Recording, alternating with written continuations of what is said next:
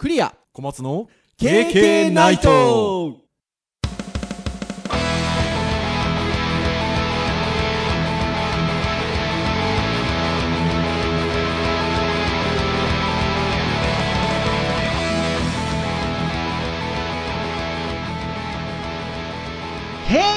ナイト。イェイイェイイェイイェイイェイ。ということで、第134回の配信となりますかね。お届けをいたしますのはクリアと、はい、小松です。どうぞよろしくお願いいたします。はい、よろしくお願いします。す。ということで、私のこの声の微妙な感じはわかりますでしょうかね。あ、まあまあ、あの、枯れてるとおっしゃってますが、あの、僕的には全然 OK ですよ。そう、あのね、今これ聞いていただいてる方はどうかわかりませんが、ちょっとだけね、枯れてるんですよ、いつもより。なので、こう、張り上げ方がね、自分の中のね、あの感じで言うとね、もう一、あ高い、一つ高いところでね、KK ナイトコールしたいんですけど、えーちょっとね、抑え気味で行きましたが、最初ね、この枕、あの、最初の冒頭トークって何の話をしようかなっていうようなことがいつもあって、まあ大体その後に続くお話だったりとか、あとは、まあ、前にお話したことの、その、その後のお話とかってすることが結構多いんですけど、今日はちょっと前にお話をしたことに関してちょっとお話をしていければなと思うんですけど、はいちょうど132回の時に、えーカードゲームについてお話をした回がありまして、はいはいはい。いやー、楽しそうに喋ってますね。ああ、まそうですね。あ、あの、どの回も楽しそうに喋ってるんですけどね。まあ、前回のあのクイズ大会もまあ楽しそうに やっておりましたけど、そうですね。カードゲームの回はですね、うちの娘もなんか楽しいみたいで。聞いてて。ね。うん、なんかちょっとわかる話をしてるんでっとがありましたが。なんかあれなんですってね、あの、お手持ちだったカードゲームをなんか、売りに行ったんですか？ああ、そうですね。あの、ちょっと、ん部屋掃除してて、昔やってた、まあ、あの、マジック・ザ・ギャザリングという結構はい。古い、でも有名じゃないですか？なんか聞いたことある気がします。まあ、トレーディングカードゲームの中では割と元祖的な感じだったので、はまあ、今でもね、かなり多く出てますけど。い。うん。で、前にちょっと処分したんですけど、あの、はいちょっと出てきた、出てきたものがあったので、はい。まあ、売りに行こうかなと思って、今日ちょっとたまたま、あの、秋葉の方に行く機会があったので、はい。お店に行ってきまして。ほー。で、その、人儲け。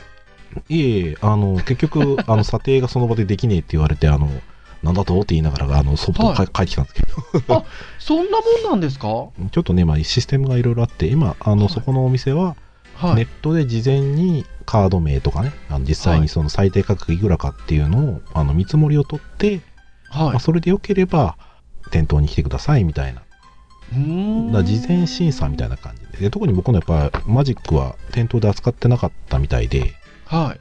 店頭だとちょっともうわかんないんで、安く扱っちゃいますって感じになっちゃうので、はそうすると多分これ、まともに売っちゃうと多分あ。はい。100円にならないぐらいになっちゃうので、ほほー。本当ですか？で、一応僕のあのネットでの見積もりだと、今回売ろうとしてるもんだと多分1万ぐらいいくと思うので、それはもう全く違うじゃないですか。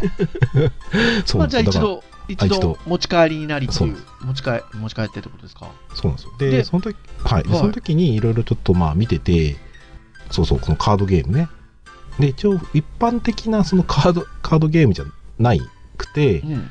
ゆるトレーディングカードゲームってもんなんですけど、ただ、はい。普通のカードゲームを扱ってたので、まはあ、チラチラ見てたんですよ。い。はい。そしたら、あの、いわゆる、あの、同人作家というか、同人の、いわゆるその、はメーカーじゃなくて、自主的にこうね、仲間内だったりとかで作ってるねム。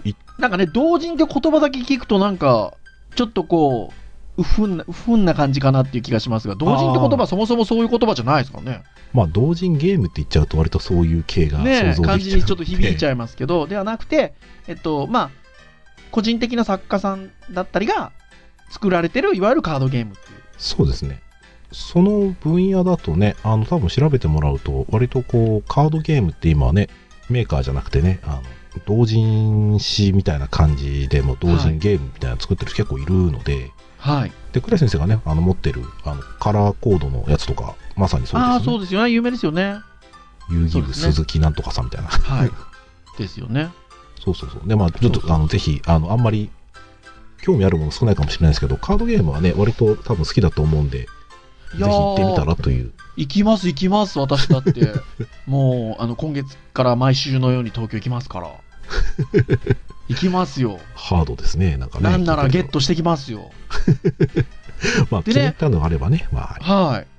で私の方はですねまあカードゲーム先ほども言った通り娘があの結構その前々回の話を楽しんで聞いてたりするんですけど娘に言ったわけですよ。お父さんはねとアマゾンのカートにねあるカードゲームを入れてるんだと はい。それが超楽しそうなんだと。だからね、あのそのうち買ってね、やりたいと思ってるんだよ。へえと。なんていうゲームって聞かれたんで、なんじゃもんじゃって言うんだよって言ったら、なんじゃもんじゃやってると。学童で。すでに、学童にあるんですって。娘に先に越されていた。そう。で、超面白いよね、あれって。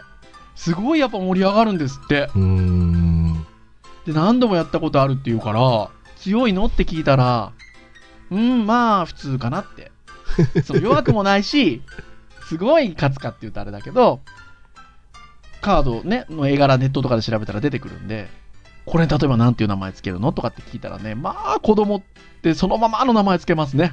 あー、果物の名前とか多そうですね、なんか。って感じで。ほんで、へーって言って、お父さん KK で喋ってるんだよって言って、そう流したわけですよ、だから。楽しそうに聞いてて、そしたらですよ、お化けキャッチもあるんですって。あー、まあ、でも、お化けキャッチ、まさに面白そうですからね。ねねで、お化けキャッチもあって、やったことがあると。へーと思って。ただ、お化けキャッチ面白かったですよ。お化けキャッチは、あの、いわゆるコマがあるでしょ？はいはいはい。その取る、取るコマ。はいえっと、赤い椅子とか。あれで遊んじゃう子が出ちゃうんですって。あー、まあ、フィ フィギュアっちゃフィギュアみたいなもんですからね。そう。だからね、せっかく遊びたいのにね、なんていうことを言っていて。ははー、なるほどね、と思って。そんな話をしておりました。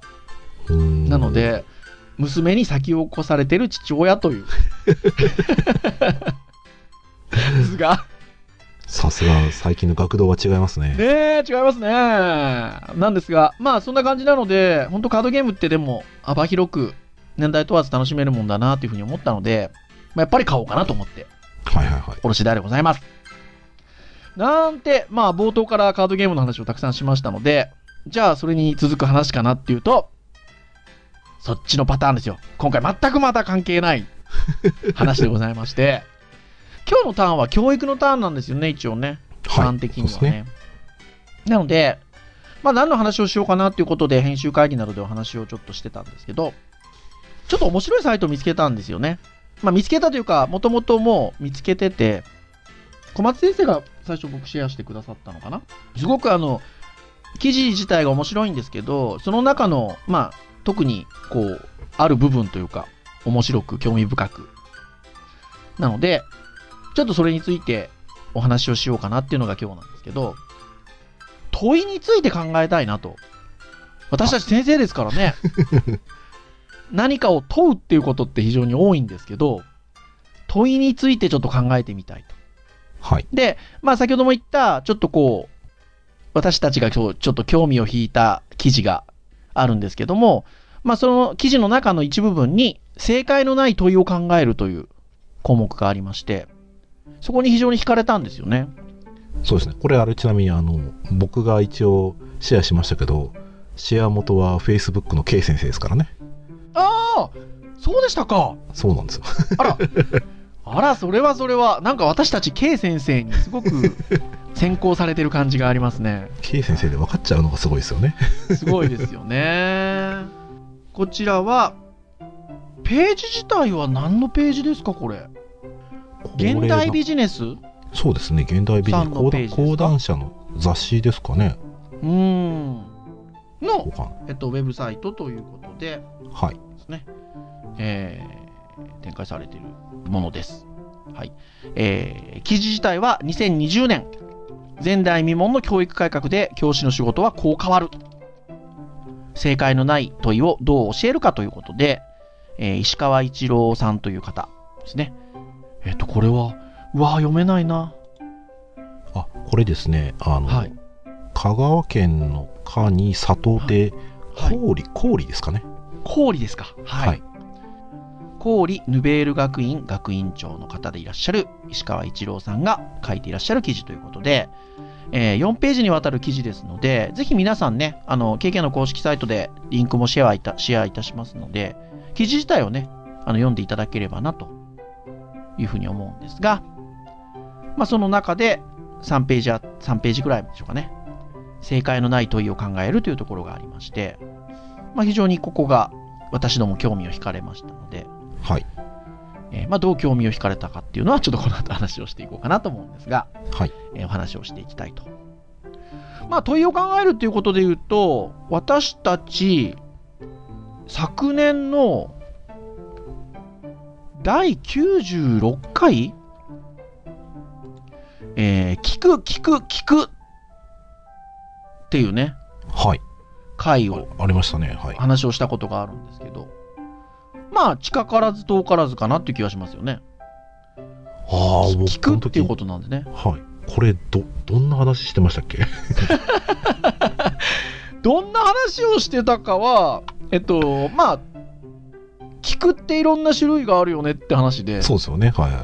はい。まあ、で、問いって、まあ、聞く行為の一つじゃないですか。ああ、そういうつながりですね。うんなるほど。そういう意味合いでっていうことですね。はい。うん、なので、まあ、近からず遠からずっていうことの言い方をしてるんですが、ただ、はっきりとこう、問うっていうことに対してのお話って今までしたことなかったので、はい。うんなんで、まあ、今日はそんな話をしてみようかなと。さて、じゃあこの、えっと、現代ビジネスさんの記事、ちょっと見ていきたいと思うんですが、はい。えーまあ、正解のない問いを考えるということで、これ、もともと、えっと、そこの記事自体が、えっと、別の団体の、えっと、情報をちょっと引っ張ってきてるんですよね。はい。そうですね。えー首都圏模試センターっていう、えっと、団体がありまして、えーまあ、そこの思考コードというものを、まあ、ちょっと画像を参照してお話をなさっていると。で、えーまあ、今までのテストって知識の量を問う問題が多かったですよね。ああ、そうですね。ね。うん、まあ、えーただ、えっと、この思考コードと呼ばれるもの、首都圏模試センターというものが、えー挙げている思考コードと呼ばれるものは、えーその思考レベルを分類をしていると。はい。じゃあ、えっと、どのように分類をしているかっていうと、えー知識理解思考。えーまあ、知識を問う問題、知識を理解し運用できるかっていうのを問う問題。まあ、今まで割割と多かったものですよね。問い。はい。で、えっと、2番目 B、えー論理的思考。まあ、応用力を問う。え情報を分析、整理する力や論理的説明する力を問う問題と。そして、C、創造的思考。自分の考えを表現したり、様々な知識や想像力を活用したりする力を問う問題ということで。はい。えーレベル分けを、思考コード、レベル分けをしようっていう思考レベルをね、難易度と、問題の難易度と合わせて、えーこう、マトリックスにするような感じで考えていくといいんじゃなかろうかっていうところですよね。うん。言っていると。で、まあちょっと言葉だけで今みたいな形で言うと、えーちょっとイメージがしづらいかと思うので、ちょっと全部は読み上げないんですけど、ここに上がってる図として、えっと、首都圏模試センターがえ提供している画像の図をここでも取り上げてあるんですけど、ちょっとそれを元にピックアップしてお話をしたいんですけど、例えば、どうな、小松先生って、はい。高校の時って、あの、社会は、日本史ですか？世界史ですか？日本史ですね。ちなみに僕も日本史で、で、えー受験も日本史で、僕文系なんではい。受けたんですけど、まあ、小松先生も日本史勉強されたっていうことで言えば、まあ、これは多分ご存知だと思うんですけど、1549年に来日した人がいますね。この年号だけでピンとくる人は結構日本史得意な人かなと思うんですけど、1549年に来日したのは、えー初めて日本にキリスト教を伝えたことで有名なフランシスコ・ザビエルさんということで。うん。単純に事象だけ言えば、1549年にフランシスコ・ザビエルが日本に来日し、まあ、初めて日本にキリスト教を伝えたっていうのが、まあ、歴史の事象ですよね。はい。そうですね。で、それに対してどう問うかってことですよね。うん。問題をなんかね、作成する上でどう考えるかみたいな、そういうカテゴライズですかね。で、先ほどの話で言うと、えー知識理解思考、論理的思考、創造的思考っていうのがまずレベルの軸としてあって、で、さらに、えっと、問題の難度というところで単純か複雑か、まず変容するかっていう、えっと、縦軸があり、まあ、9マスのマトリックスになっていると。うん。で、言うと、まあ一番シンプルなベーシックなところで言うと、知識、理解思考っていうところの単純な問いとしては、ザビエルさんの写真を見せて、この人物の名前を答えなさいと。うん。知識ですね。知識だし、まあ非常にシンプルですよね。で、ちょっと全部紹介するとあれなので、一個飛ばして、じゃあ、変容？少し難度が高い形で知識を問うならばっていうところで言うと、ザビエルさんがしたこととして正しい選択肢を全て選んで、年代の古い順に並べなさいというのが、かなりね、先ほどのものに比べると突っ込んだものになってるのかなと。うん。そうですね。僕、ザビレさんが誰かはすぐわかりますけど、したことって、しかもその年代の順番って、わかんないですもんね。そうですよね。はい。まさに知識を問うてるわけですよね。うんで、難度の違いが、まあ、出てきてると。まあ、その間に2段階目で複雑っていうのもあるんですけど、まあ、ぜひ皆さんサイトをご覧いただければと思いますが、はい。じゃあそれが今度軸が変わって、思考のレベルが今度変わってきて、論理的思考に関してそういう問いをするならばっていうことで言うと、単純な問いとしては、じゃあそもそもザビエルさんが日本に来た目的は何でしょうか ?50 文字以内で答えなさい。問い方ができるんですよね。そうですね。うん。これはまあ事実ですよね、多分ね。ねうん日本にキリスト教を伝えるためだけだと50文字よりもかなり少ないですけど、まあみたいなところがね、出てきたりするのかなっていうふうには思うんですが、はい。これが論理的思考でさらにこうレベルの高い変容みたいなレベルになってくると、キリスト教の日本伝来は当時に日本のどうどう日本にどのような影響を及ぼしたのかを200文字以内で説明しなさいっていううん。問いになったりするわけ。まあ、なぜかもですかね。なぜならばうんみたいな答えなんでとしょうね。いうことですよね。で、さらにうん、これが創造的な思考の観点に立って問いをするならばっていうことで言うと、えー創造的思考での単純な問いとしては、もしあなたがザビエルの布教活動を例えばサポートするとしたら、ザビエルに対してどのようなサポートをしますか ?200 文字以内で説明しなさいと。ね、実際はできないけど、想像することはできますからね。そうですよね。で当然これサポートをするっていう行為をどういうことをしようって考えた場合にはじゃあそもそもザビエルがどういう目的で、えーどういうことをしに来たってことを知ってないとサポートをする案っていうのを想像できないわけですからはい。そうですね。ね問いとしては非常にいい問いですよね。そうですね。で知らないとできないですもんね、これね。うん、でそれを創造的思考のレベル難度をもう少し上げるとするならばもしあなたがザビエルのように知らない土地に行ってその土地の人々に何かを広めようとする場合どのようなことをしますか？600文字以内で答えなさいともうもはやザビエルがやったことっていうよりはザビエルがやったようなロジックを持って何かを広めるっていうところまで創造的なことをしていきましょうっていう頭の思考を広げていきましょうっていう問いですよね。うん、そうですね。まああのこれ以外にも本当にいろんなレベルと難度であのマトリックスでこのザビエルが1549年に来日したっていうことを軸にあるのでぜひ皆さん見てみてください。うん。あの非常にああなるほどって思いますね。でこれを考えた時に私たちまああの先生なんで問うことが多いわけじゃない。うん、まあそうですね。う。うんん、その時にこういうふうに体系立てて問うことができてたかなっていうふうに自分のことを顧みるとはい。結構ごっちゃになってたかもしれないですよね。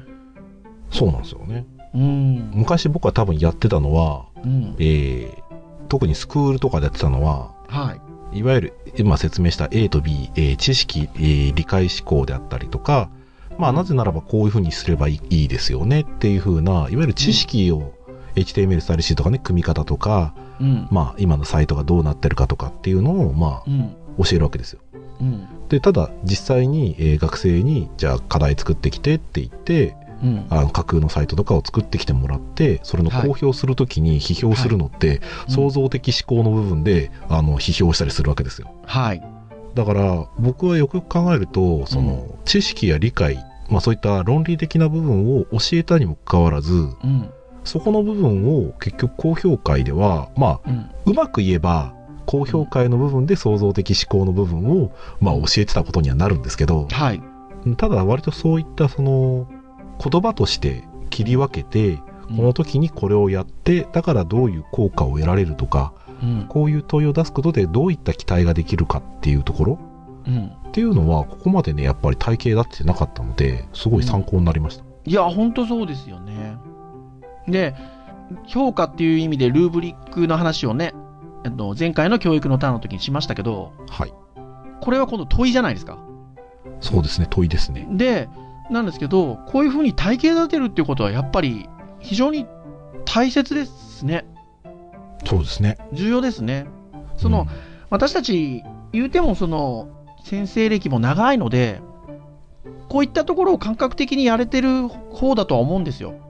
うん、ある程度そのあの順番的なことだったりこう段階を踏むようなところっていうのは感覚的なものとしては持っていて無意識のところでやれてる部分っていうのもあると思うんですけどただしそこをしっかりこうこういったロジックを頭の中で思い描けて、そこに対してちゃんとハンドリングをした状態で問うことであったりとか、うん、うんもしくはその前回のような評価をするっていうことができていくと、あの、より良い学びができますよね。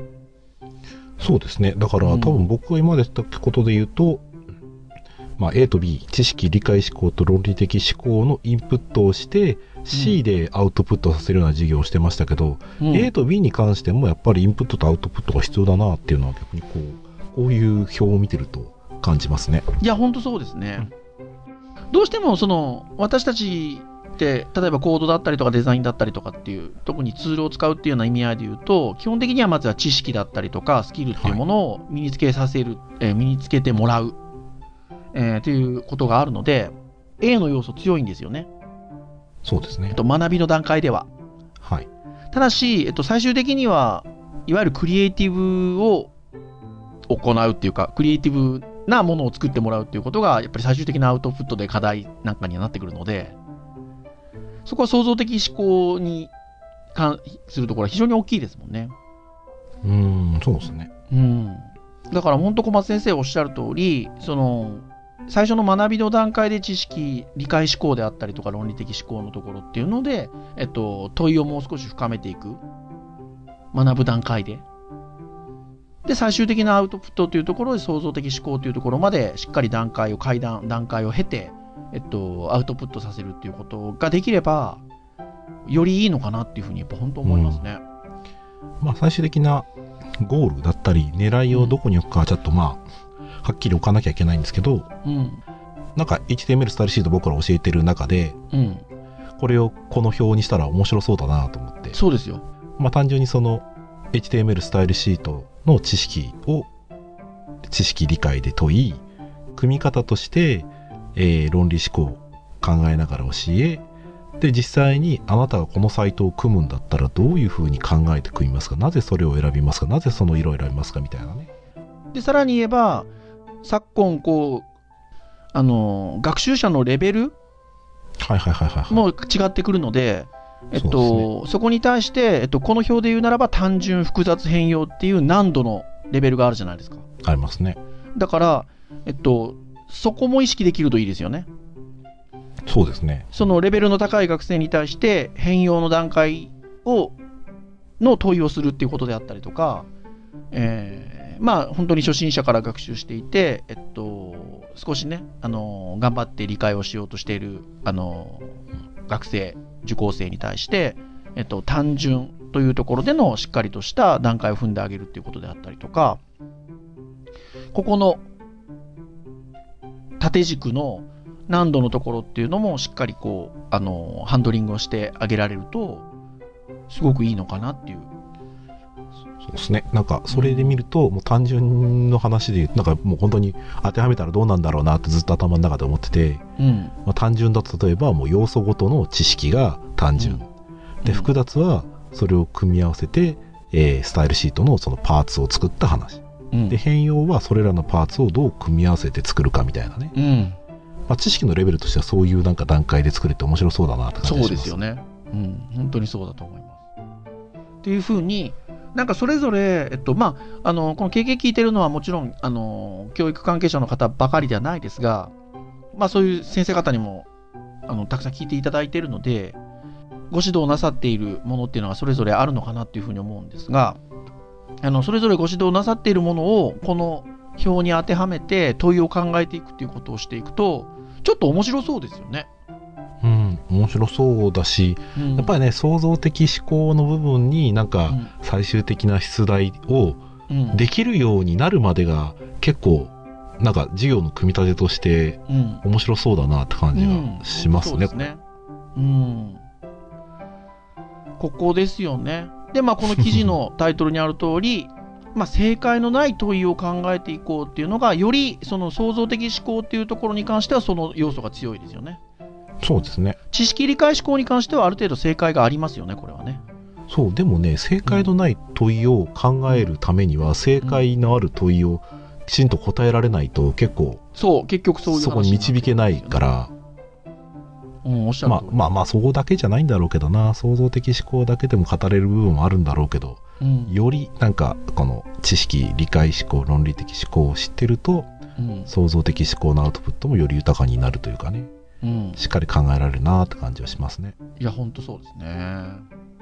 A だけだと、うん。ただ覚えたけどどこで使うのみたいなね、いわゆる勉強するときに僕らが昔感じてたようなうん。ことだと思うんですけど、うん。ただ C まで、で B は割と実際に使う社会との接点の部分とかを考えられる一番面白いとこかなって気はするものの、はい。でそれをさらに豊かにするのってやっぱこういう C の創造的思考の部分まで考えられるようになることって勉強が面白くなるやっぱり入り口だと思うんですよね。うんでここをよりこの問いを深める、あのーためにはアクティブラーニング的な要素っていうのがやっぱ大事になってくるのかなっていう気がしますよね。そうですね。この辺ももう今、僕は今これ問題を見て問題を答えられるし、うんこの問題どう作ろうかなっていうのもうん。要因、要素とかはだんだんわかるんですけど、うん。多分で僕高校生中学生の頃ってこれ全部答えられない気がしていて、うですよ。そうですよ。そうですよ。うん。そう問題作るのも多分うまくできなかっただろうなって感じはして、うん。まあ社会においてそういった思考っていう創造的思考だったり考えることを通してるからまあできるようになったんだろうなって気はするんですけど体系的にこう学んでいるわけではないのではい。そうですね。いつ学んだんだろうなこれ。はい、で、えっと、このサイト自体は、えっと、冒頭にも申し上げた通り、4ページぐらいのページ構成になっていまして、まあ、ちょうど3ページにその正解のない問いを考えるということで、えーあるんですけれども、えっと、最終的な4ページ目の、まあ、まとめとしては、教師の役割はどうなるかっていうようなところで占められていると。まあね、今、あの、アクティブラーニングという言葉は主体的、対話的で深い学びっていう言葉に言い換えられてますけど、まあ、この正解のない問いからでないとなかなかこれは生まれないのではないかっていうことが一応3ページの終わりぐらいに書いてあって、うん。そして、じゃあ最終的に教師の役割っていうのは何だろうということで、えっと、このページでは、えっと、アクティブラーナーであるっていうことが先生にとっては大事なんじゃないかっていう言葉が使われてるんですけどね。うん。ただ、アクティブラーナーっていう言葉ってなんかイメージがしづらいかなっていうふうに思うんですけど、うん。僕このページでそのアクティブラーナーっていう言葉を使っている前後にそれを補完するような言葉が使われていてはい。それにすごい共感するんですよねうん。学ぶことは楽しいという現役の学び手であるアクティブラーナーっていう、まあ、先生も学んでいる人しかも楽しく、うん。アクティブラーナーとしての知的好奇心を持ち続けることが求められるという。これはすごく共感しますね。僕はう。んあの、まあ、以前の配信とかでも言ったかもしれませんが、私はね、楽しさは正義だと思っているので、それで言うと、まさに共感ができるなっていう、まあ、それをアクティブラーナーっていう言葉で言うのであれば、すごく共感はできますね。僕このページにある中で言うとやっぱこのティーチングからラーニングっていう言葉がやっぱりすごくこう自分がまだラーナーとしてできてるかって言ったら疑問はありますけど、はい。うんただやっぱりこう教室の中で今は自分が教えてる分野自分が教えてることで言うとうん。やっぱりティーチングばっかりティーチングだけをやってきた時代がありうん。今少しずつティーチングもやってるけどまあラーニングを学生たちと一緒にやれてるっていうところが少しずつできてきてるなっていうのはあるのでうん。やっぱりこれすごく大事だなって感じがやっぱりしますね。そうですね。うんうん。そうだここは一つ考え方なのであの僕これを見て一概にそのティーチングをしてる人だけをこう悪く言うつもりもないしはい。やっぱりそのどういう経緯でね先生になったかによってはその教え育むことをベースにしてきた先生もいれば、うん。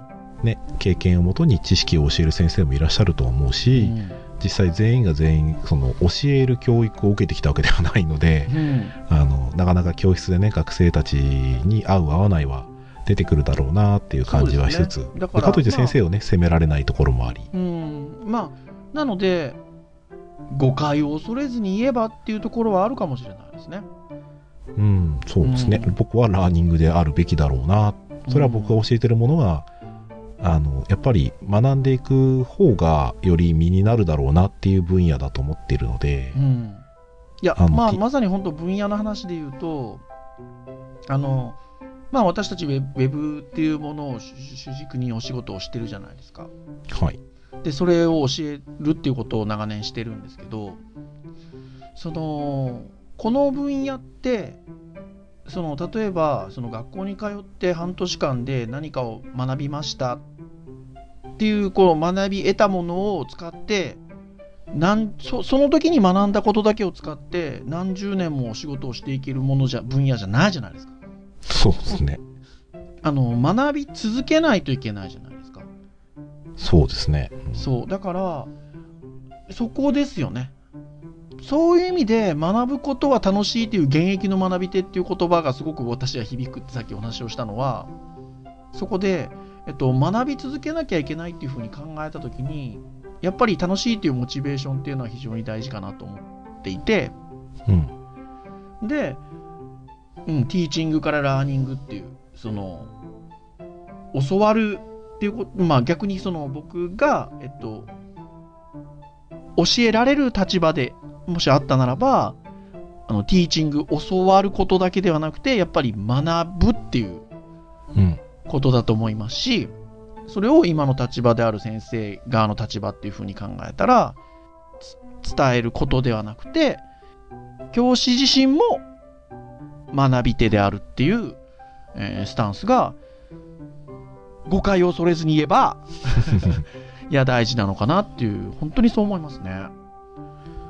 うん、そうですね。もうここのページだと、まあ、ティーチングこそ教師の本と思っていた人はね、改める、認識を改める必要がある、あるでしょうっていう、結構この方の見解として書かれていて、うん僕自身はやっぱり自分がそういう人だったし、そうしてよかったな、まあ、できてはいないものの、やっぱり、だんだんそっちの方向に行けてる方がいいなっていう感じはしてはいるので、うん僕なりにはやっぱりこの方に言ってることが非常にこういいなと思いますね。もちろんそのね,、ね。あのうん。本当にその人しか知らない知識その人しか持っていない魅力、まあ、そういったものに関してはまあティーチングこそがラーニングになることもあり得るのでうん。一概に言葉遊びで言ったらねあのティーチングを否定することはしないんですいやけど本当そうですね。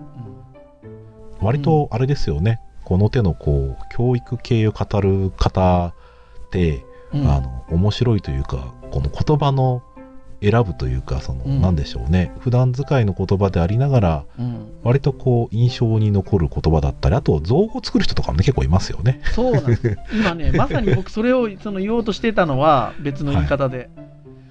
KK もね、はい。徹夜は推奨しませんとかね、はい。いくつかほらキャッチを作ってるじゃないですか。まああんま継続できませんけど、まあそうですね。いくつか作ってますね。はい。それで言うならばね、まさにこういう時にこそね、何かこの私どもが話したこの思いをね、何かの言葉にしたいんですけど、ああなんるほど。難しいですねっていうことを今ちょうど言おうとしたんですけど。ああ我々的にはあれじゃないですか。ザビエルは知っているでいいんじゃないですか。なるほどね。いや違う。ザビエルを知ってる。いやうんなんて言えばいいのかな。ザビエルを学ぶかな。うん。ねなんか作りたいもんですね。まあザビエルはいいですかね はい。ですので、まあ、こういう思いを持ってるっていうことが少なくとも伝われば、今今日の配信は良かったのかなっていう気はしております。はいはい。ってなところでしょうか。はいはい。えー、KK ナイトは毎週木曜日に配信をいたしております。えー公式サイトアクセスをしていただきますと、プレイヤーがございますので、まあ、そこで直接聞いていただくことができます。えーまた、あの、iTunes ストアなどの購読登録サービス使っていただくと、自動的に端末にダウンロードされますので、聞きたいタイミングで、えー聞いていただけるということですね。はいまあ、今日が、えー134回ということではございますが、まあ、前回までの配信で総配信時間が79時間38分58秒ということで、まあ、今回のものを入れると80時間を、まあ、超えてるんじゃなかろうかというところではございますが、はい。はい。まあ、ぜひあの気になるものからとかでね、えー気軽に聞いていただければなというふうに思いますので、どうぞよろしくお願いいたしますという感じでしょうかね。そうですね。今年はちょっとね、ペースが早いですよ。い、やー、本当そうですね。喋ってる量多いですよ。若干長めですよね。ここらでちょっとシンプルにいきますか？どっかでね。はい。はいというところでしょうか。はい。じゃあ以上といたしましょうかね。お届けをいたしましたのはクリアと。